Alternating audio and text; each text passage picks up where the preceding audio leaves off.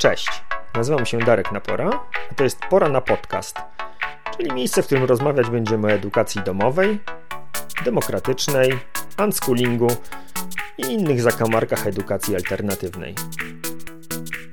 Podjęcie decyzji o odejściu ze szkoły systemowej jest zwykle bardzo trudne. Niezależnie od tego, czy decydujecie się na edukację domową, szkołę demokratyczną, radykalny unschooling czy inne rozwiązanie, z całą pewnością pojawią się w Waszym otoczeniu osoby, które będą próbowały zniechęcić Was do podjęcia tego kroku. W dzisiejszym odcinku zebrałem kilka opowieści o tym, w jaki sposób z podobnymi sytuacjami radzili sobie moi rozmówcy z Pora na Podcast.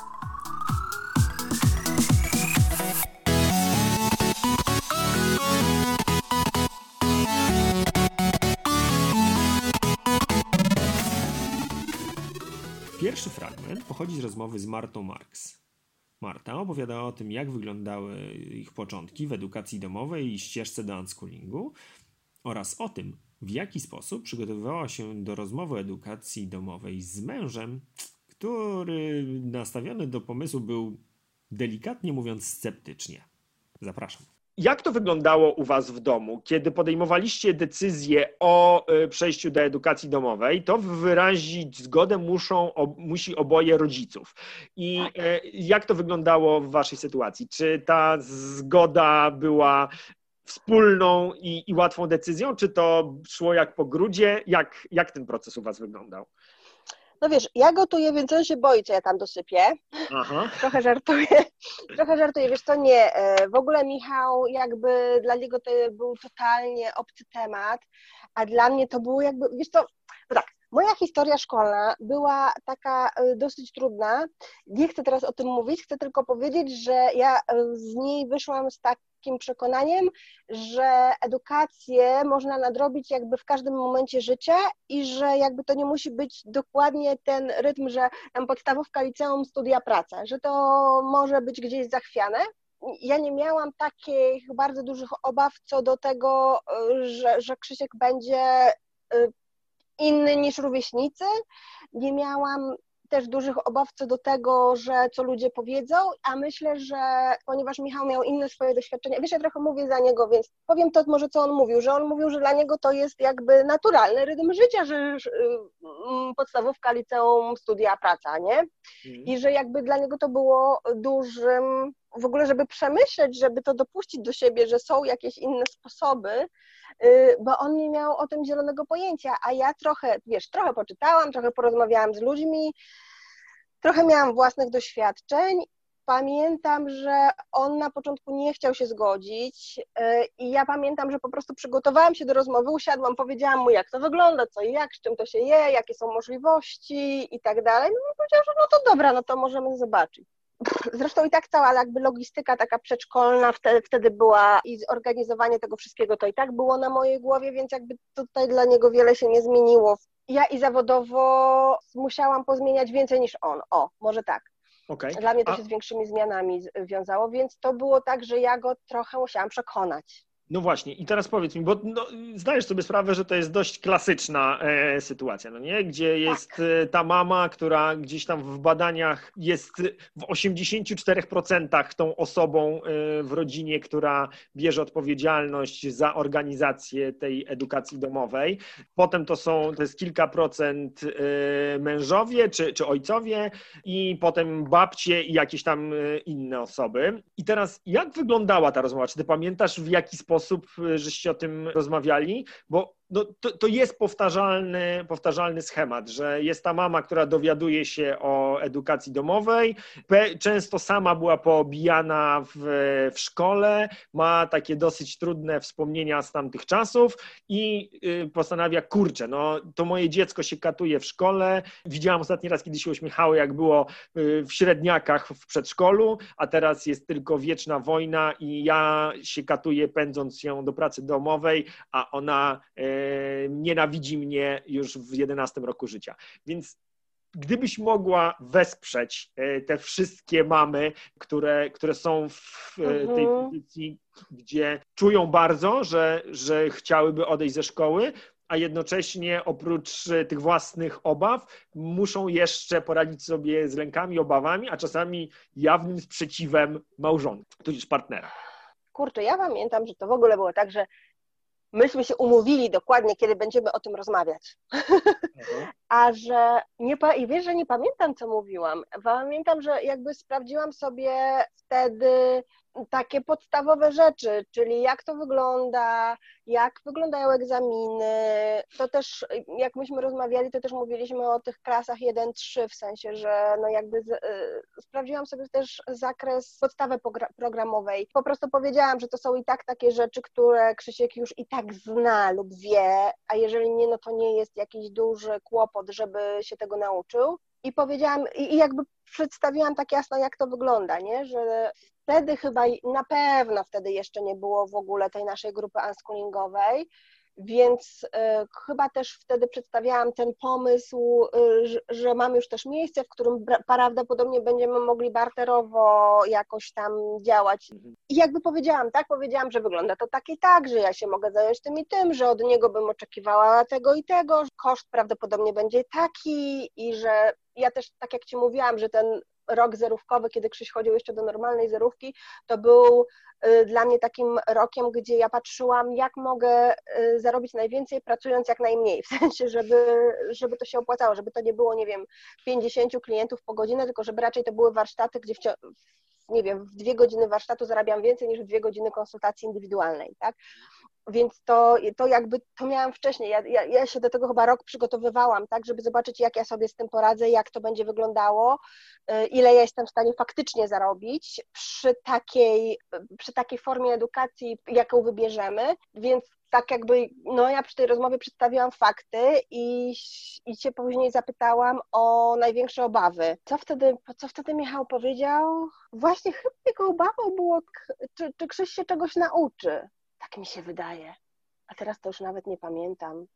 Okay. Ale tak myślę, że, że jego obawą było to, czy Krzyś się czegoś nauczy. I ja, ja wtedy mu pokazałam, że przecież no zobacz chociażby o tych dinozaurach, on się o nich nie nauczył w przedszkolu, tylko się uczył sam, bo go to interesowało i kazał sobie czytać i miał wiedzę ogromną. I gdzieś to go chyba e, też jakoś, jakoś mu to una, unaoczniło, że faktycznie ten proces nauki to nie jest tylko to, co siedzimy w ławce i się dowiemy, ale również to, co y, się z zainteresowań wywodzi. Marta wspomina o dwóch bardzo mocno utrwalonych e, przekonaniach, z którymi muszą się mierzyć osoby decydujące się na edukację domową. E, pierwszy mit to ten, że szkoła jest niezbędna, żeby dziecko mogło się uczyć i rozwijać, a drugi e, dotyczy życia osobistego, czy raczej życia finansowego rodziny, a mit ten mówi, że żeby zarobić na życie, muszę pracować na cały etat. Decydując się na edukację domową, e, rodzice muszą skonfrontować się z tymi mitami, a często spojrzeć krytycznie na własne doświadczenia szkolne i ścieżkę rozwoju kariery. Na dodatek, jeśli chcą pozostać w kontakcie ze swoim otoczeniem, często zmuszeni są wesprzeć w tej konfrontacji także swoją rodzinę i bliskich. Oczywiście decyzja o tym, czy i kiedy y, będziemy mieli zasoby na to, żeby opowiedzieć o swoim sposobie postrzegania procesu nauki, rozwoju dziecka, jest bardzo osobista. No i co kluczowe, zawsze stanowi wybór. Na przykład dla wielu osób najlepszym rozwiązaniem bywa po prostu czasowe odcięcie się od grupy odniesienia i przebycie procesu odszkolniania, czyli takiego kwestionowania immanentnej roli szkoły w rozwoju dziecka, jedynie w otoczeniu osób, które dzielą tą naszą perspektywę i sposób patrzenia na rzeczywistość, albo nawet ograniczyć się na jakiś czas y, tylko do kontaktów z domownikami. Niezależnie od tego, jaką decyzję podejmiemy w stosunku do osób z szerszego grona znajomych, żeby przejść na edukację domową, konieczna jest zgoda wszystkich opiekunów prawnych dziecka. A najtrudniejsze rozmowy, no to właśnie te z najbliższymi osobami i rodziną, y, którzy szczerze się o dziecko i tę rodzinę troszczą. Partnerzy potrafią apelować do rozsądku, kwestionować kompetencje, nawet szantażować. Y, to trudne chwile i szczególnie, że jako osoba bez doświadczenia w homeschoolingu rodzice często nie znają odpowiedzi na wiele pytań, które mogą się w trakcie takich konfrontacji pojawić. E, mega mi się podobało to, w jaki Marta sposób poprosiła swojego męża, żeby określił, e, z czym związane są e, jego obawy. obawy. Myślę, że to doskonała rekomendacja i takie określenie czy sprecyzowanie powodu niechęci do edukacji domowej i wspólne przyjrzenie się różnym możliwościom zaopiekowania tego aspektu pozwala na bardziej świadomy udział opiekunów procesie edukacji domowej no i zapobiega takiemu procesowi przyciągania liny i, i takiego a widzisz, jak coś tam się nie uda, to a nie mówiłem, a nie mówiłem, bez sensu ta edukacja domowa. Z mojego doświadczenia na początkowym etapie warto potraktować edukację domową jako taki eksperyment, rozwiązanie tymczasowe. Nie przywiązywać się za bardzo do decyzji, tylko y, potraktować ją jako coś, co chcemy sprawdzić, przetestować, a w przyszłości być może zmienić i dostosować lepiej do naszych potrzeb. Wszystkie rodziny rozpoczynające edukację domową mają w głowie jakiś obraz tego, jak edukacja domowa będzie wyglądała, który z biegiem czasu bardzo się zmienia. I podejmując decyzję o edukacji domowej, warto mieć tego świadomość i być przygotowanym na to, że to, co teraz wyobrażamy sobie jako edukację domową, to nie jest gotowe rozwiązanie, ale proces, który wymaga świadomej obecności i zaangażowania, no i takiego po prostu obserwowania tego, co nam służy, a co nie. Drugi aspekt, o którym wspominała Marta, jest związany z finansami e, czy finansowaniem e, edukacji domowej. E, to bardzo szeroki temat i mam nadzieję, że kiedyś szerzej go omówimy.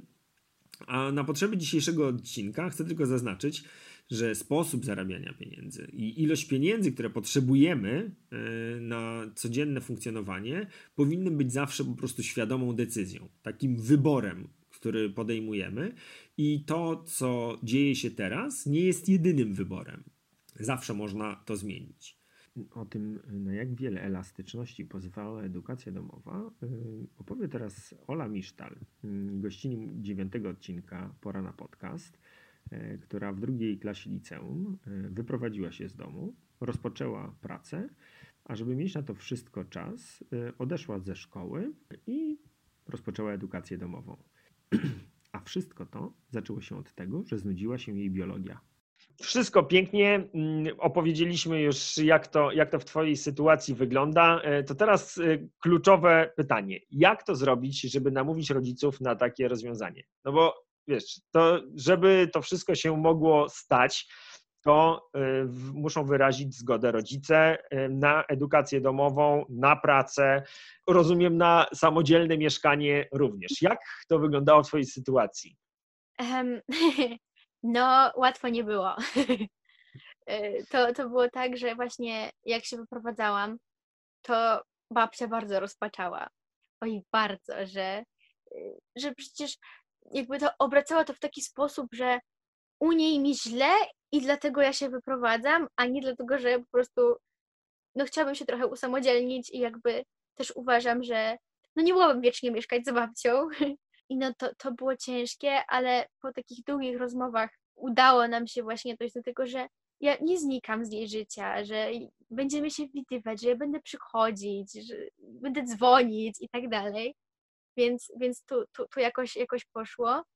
Mm, z pracą to y, babcia się absolutnie nie zgodziła, jak jeszcze nie miałam tych 18 lat, żebym poszła do pracy. Strasznie marudziła, jak szukałam i była bardzo, bardzo na nie, ale jakby nie udało mi się nic znaleźć, więc nie było czego forsować.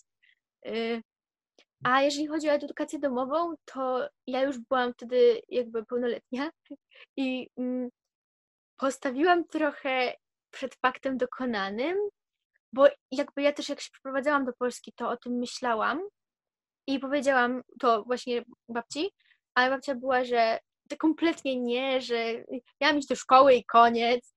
I jakby nie, nie była w ogóle otwarta na, na rozmowy, ale też w ogóle dopiero wtedy przyjechałam do Polski, dopiero wtedy zaczynałam mieszkać z babcią, więc nie, nie, nie upierałam się y, przy swoim i po prostu poszłam do szkoły. A właśnie, teraz właśnie z moją edukacją domową to, to postawiłam trochę, trochę przed faktem, jakby i tata i mama tylko pytali, czy, czy ja na pewno sobie poradzę, czy, czy to na pewno ma sens, yy, że przecież nie, w tej, szko- tej mojej szkole, w tym liceum nie było przecież tak źle i, i tak byli no sceptyczni bardzo, tacy mm, też jakby oni nie mieli wcześniej zupełnie z tym styczności, więc to się wydawało takie obce i takie po prostu nie wiadomo z czym to się je, co to w ogóle jest, więc może lepiej nie. Dobra, a, a jak poprowadziłeś e, z, najpierw z babcią, czy najpierw z rodzicami tą rozmowę i, i, i jakich, nie wiem, argumentów, czy jakich zabiegów, czy używałaś, żeby ich do tego e, przekonać? Bo rozumiem, że, że to i dla babci, i dla rodziców była, była trudna decyzja, e, którą ty na dodatek podjęłaś i, i zainicjowałaś. Tak, inaczej, mama była na tak, bo po prostu y, powiedziała, że wspiera, że w porządku, że nie ma mhm. problemu. Babcia przyjęła to też w miarę spokojnie, bo jakby yy, też właśnie to powiedziała, że no bo w sumie zastanawiałaś się już nad tym wcześniej w gimnazjum, a ja, że właśnie tak, tak i właśnie jednak zdecydowałam się tak na 100% i że na pewno tak. Yy, więc babcia była, tylko się bała, czy, czy ja na pewno sobie poradzę z tym, że y, czy na pewno chcę zostawiać szkołę, bo mam tam koleżanki i tak dalej, i tak dalej. Ale ogólnie to, jak już właśnie powiedziałam, że jestem na 100% pewna, że to jest to, y, to powiedziała, że w porządku, że no jakby, no okej. Okay. Tata najbardziej oponował chyba z tej całej trójki. Mhm. Kurczę, tata, tata, tata się chyba bał też trochę, że, że straci kontrolę, bo w normalnej szkole to jest właśnie Librus, jest dziennik, można zaglądać, jakby patrzeć na postępy, czy, czy ja faktycznie coś robię, bo ja też jakby nie mieszkam ani z tatą, ani z babcią, więc oni jakby nie, nie mogą na to patrzeć, czy, czy, czy ja faktycznie, nie wiem, na przykład danego dnia robię coś do szkoły, czy, czy nie, czy na przykład tego dnia odpuszczam i stwierdzam, że zrobię to po prostu jutro. A kiedy jest e-dziennik, to no wiedzą, kiedy jestem w szkole, jakie mam oceny i to czasem szybciej niż ja, czy chodzę do szkoły, czy nie chodzę do szkoły. I jak mam wrażenie, że właśnie dla taty najcięższe było to, że właśnie ten brak kontroli że on już nie za bardzo będzie wiedział, czy, czy ja coś jednak robię, czy nie robię z tą szkołą. Mhm. Aczkolwiek nigdy nie uczyłam się źle. Więc tak, tata był właśnie chyba, chyba tego się najbardziej bał w tej całej edukacji domowej. No ale mm, też z nim właśnie tak dłużej pomagałam, że, pogadałam, że właśnie nie chcę rozszerzać tej biologii i że to się wtedy mija z celem i że będzie dobrze i właśnie wytłumaczyłam mu, że tak, dostanę świadectwo, będzie mógł zobaczyć, że mam oceny, że chodzę do szkoły, to, to, nie, to nie jest tak, że ja po prostu rzucam szkołę i koniec. Także y, długa, długa, długa rozmowa i jakby wytłumaczenie po prostu, jak to wygląda, bo jeżeli, no to niestety edukacja domowa nie jest najpopularniejszą formą chodzenia jakby szkoły, szkolnictwa, mm. więc bardzo często po prostu no, ludzie nie wiedzą, jak to wygląda do końca.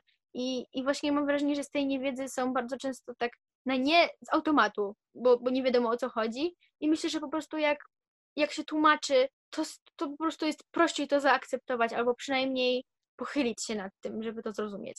Słyszałem to nagranie już e, wielokrotnie i jestem pod nieustającym wrażeniem tego, jak e, bardzo Ola jest dojrzałą osobą i jak bardzo świadome decyzje e, podejmuje w swoim życiu. I co więcej, z jak ogromną, ogromną empatią jest w stanie podchodzić do, do potrzeb bliskich osób, zarówno babci, jak i, jak i taty.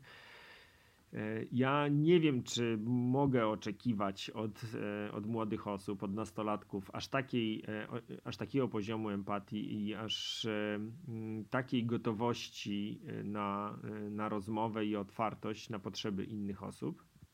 Natomiast na pewno, na pewno porady, które, które Ola podała w tej swojej krótkiej wypowiedzi, są nad wyraz trafne. To znaczy przygotowanie się po prostu od strony Y, organizacyjnej i formalnej do tego, jakie wymogi musimy spełnić, żeby edukację domową rozpocząć. To jest na pewno wiedza, która y, podczas takiej rozmowy jest przydatna, no i pozwala po prostu y, przenieść ją na, na poziom faktów, a nie na poziom emocji i, i strachu i, i takiego poczucia braku kontroli, o którym, o którym wspominała Ola.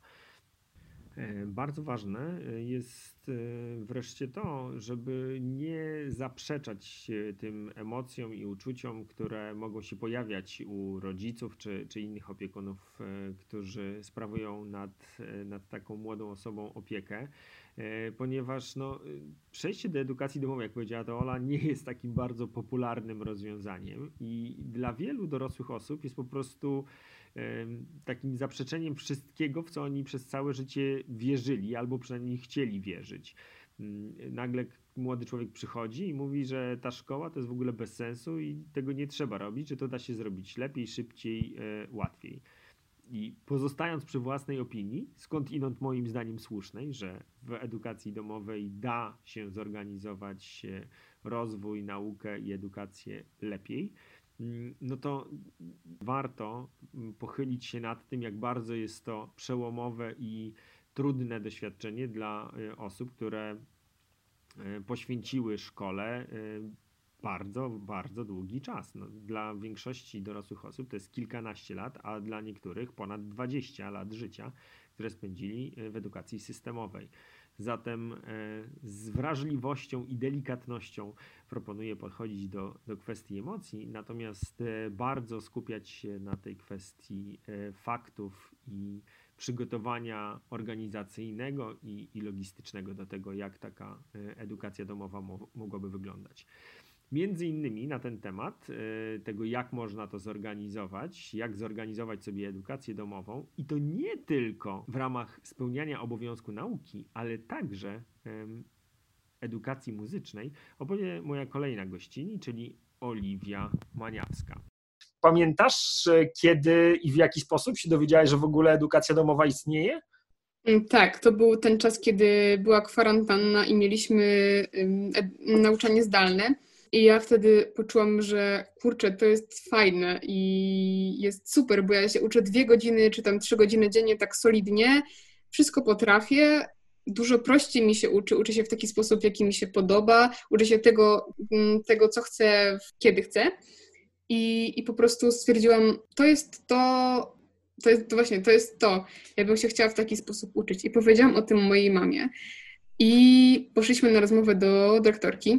Y, okazało się, że ten indywidualny tok, jaki mam do tej pory, to jest najwięcej, co ona może zrobić. Nie ma edukacji domowej w naszej szkole, więc nie wymyślaj dziecko.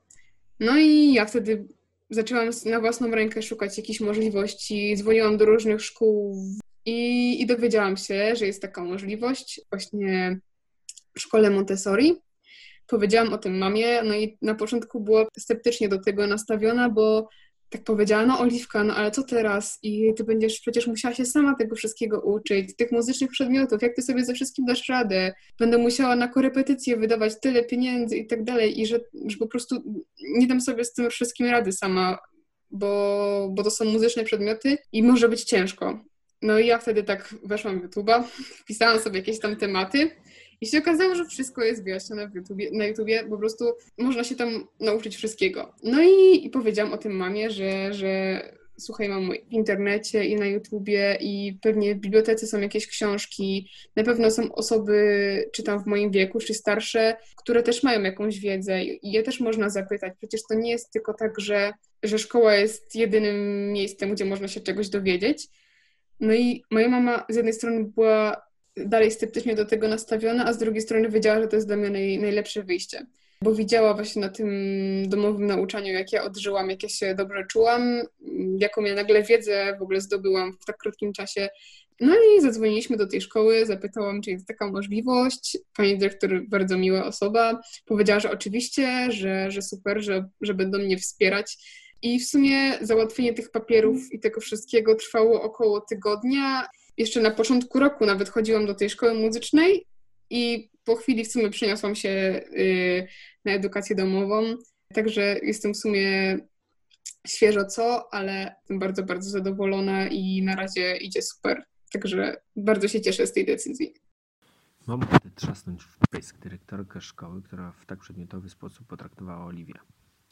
Jednocześnie jestem zachwycony jej przybojowością i gotowością do szukania alternatywnych rozwiązań, skoro te, które stosowała do tej pory, przestały się sprawdzać. To jest kwintesencja edukacji domowej. sprawdzanie, testowanie i dostosowywanie bieżących rozwiązań do bieżących potrzeb. Nie ma jednej drogi, nie ma jednej ścieżki rozwoju. Każde dziecko, każda osoba jest inna i w inny sposób, w innym tempie się rozwija. Się wydaje do bólu oczywiste, a jednak w szkole wszystkie dzieci, niezależnie od zainteresowań, predyspozycji, zdolności, mają realizować tę samą podstawę programową. W szkole dziecko ma po pierwsze słuchać nauczyciela, być grzeczne, no i nie odstawać. Oliwia na własną rękę i tak dość intuicyjnie sięgnęła do najbardziej oczywistego źródła wiedzy, jakim jest internet. W zasadzie całość podstawy programowej z zakresu szkoły podstawowej i liceum jest dostępna na YouTubie. Tylko od gustu i preferencji zależy od kogo i kiedy można się uczyć. W ostatnim fragmencie zapraszam do wysłuchania opowieści o tym, jak wyglądała decyzja o przejściu do edukacji domowej w naszej rodzinie. Okej. Okay. A mm, skoro już dwa razy zaznaczyłaś, że to y, ja byłem trochę tym pociągowym, a ty trochę hamulcowym y, w procesie podejmowania tej decyzji, to y, bo to jest często pojawiające się pytanie u osób, które są w przededniu podjęcia decyzji o edukacji domowej. Co zrobić, kiedy jedno z rodziców, czy jeden, jedno z, jeden z opiekunów mm, jest przekonany albo jest bliżej podjęcia decyzji edukacji domowej, a drugi e, ma mieszane uczucia lub wręcz jest nastawiony do takiego pomysłu negatywnie. Skoro ty byłaś po tej negatywnej stronie, to co sugerowałabyś e, takim osobom, które E, które chciałyby pokierować, e, czy, czy, czy wesprzeć, czy, czy po prostu z, z, zainspirować e, tego hamulcowego do podjęcia decyzji o przejściu na edukację domową. A może wręcz przeciwnie, nie należy tego robić. Myślę, że, że najważniejsze jest to, aby uczciwie pozwolić spróbować. Uczciwie rozumiem przez to, żeby jeżeli już wyrażam zgodę na to jako ta osoba, która jest hamulcem, to nie czekać, aż się powinie noga i wyciągać to przy każdej sposobności, bo ta noga się powinie. Będzie bardzo, bardzo ciężko i y, czasami y, będziecie rodzice bardzo zmęczeni emocjonalnie, tym, że zderzycie się w konwersacji z kimś, kto ma odmienne zdanie i mm, zaczniecie mieć second thoughts a propos tej edukacji domowej. Więc aby dać temu czas i dać tego czasu dużo, bo tak jak widzicie po mnie, mm, jesteśmy w trzeciej klasie w edukacji domowej i teraz od tego roku ja czuję duży luz. Abyście byli razem, abyście się nie kłócili w związku, tylko jeżeli macie jakiś kłopot, to pogadajcie na ten temat, pogadajcie z innymi osobami, poobserwujcie dzieci, nie kłóćcie się, nie kłóćcie się przy dzieciach, i bądźcie razem. Myślę, że to jest wystarczająco. Proszę, nie patrzcie na wasze błędy. Błędy są. Mm, nie patrzcie. Mm, a, patrzeć na. Błędy są kształcące. Nie wytykajcie sobie błędów, tylko traktujcie je jako szansę do tego, żeby coś zbudować. W ten mhm. sposób. No, ja to rozumiem tak, y, co ty powiedziałaś, że y, mm, w tym procesie odszkalniania, czy już ja już przechodzę krok dalej, ale w procesie edukacji domowej od pierwszego dnia, kiedy e, rodzina trafi e, do edukacji domowej, do momentu, kiedy no, dziecko powiedzmy opuści e, gniazdo rodzinne, będzie bardzo, bardzo wiele takich ostrych zakrętów, ślepych zaułków i momentów, w których po prostu albo będzie wkurzenie, albo frustracja, albo zagubienie. I, i żeby ta osoba, która jest tym w cudzysłowie hamulcowym, nie traktowała tego jako wymówki do, do, do wytykania i wrażenia szpileczek tak. pod paznokieć. Tak? tak. Bo... I pamiętajcie, że zawsze można wrócić do standardowego systemu. Przyjmą Was na pewno z otwartymi rękami, więc tutaj to nie jest żaden mm, one-way ticket. Y, mm, także Będziecie mogli wrócić, natomiast pamiętajcie, że podejmując taką decyzję, na to potrzeba czasu. To jest proces, więc jeżeli myślicie, że to będzie eksperyment na dwa miesiące, na pół roku, to jest już tak bardzo dużo, aby zobaczyć, jak radzicie sobie w edukacji domowej, to to jest za mało. Mhm. Ja y, nie pamiętam, y, gdzie przeczytałem taką y, proporcję, że za każdy rok spędzony w edukacji systemowej rodzina potrzebuje mniej więcej miesiąc detoksu, żeby, żeby się wyregulować i móc zacząć funkcjonować w, takim, w takiej neutralnej atmosferze, bez jakiegoś dodatkowego napięcia E, poza oczywiście tym, które funkcjonuje zwykle w rodzinie, w edukacji domowej, bo to nie jest tak, że to jest e, bed of roses i, i, sama, i sama radość i przyjemność obserwowania, jak się dzieciaki pięknie, pięknie rozwijają. Edukacja domowa nie jest prostym rozwiązaniem.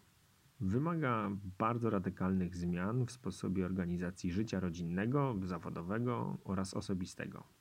Na przestrzeni lat w edukacji domowej z całą pewnością podejmiemy wiele błędnych decyzji i pojawi się wiele trudności.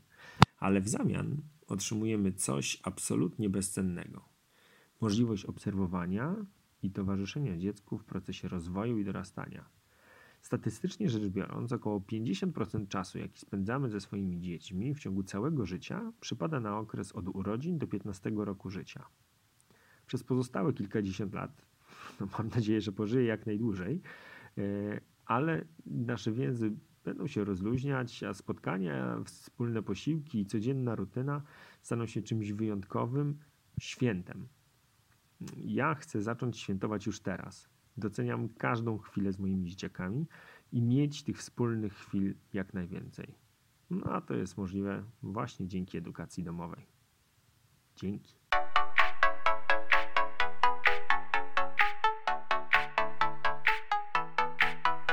Dzięki za wysłuchanie kolejnego odcinka Pora na podcast.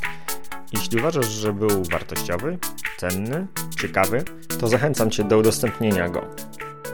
Jeśli masz jakieś pytania, wątpliwości dotyczące edukacji domowej albo któregoś z tematów, który poruszaliśmy w odcinku, to zapraszam Cię do kontaktu. Mój adres znajdziesz w opisie tego odcinka.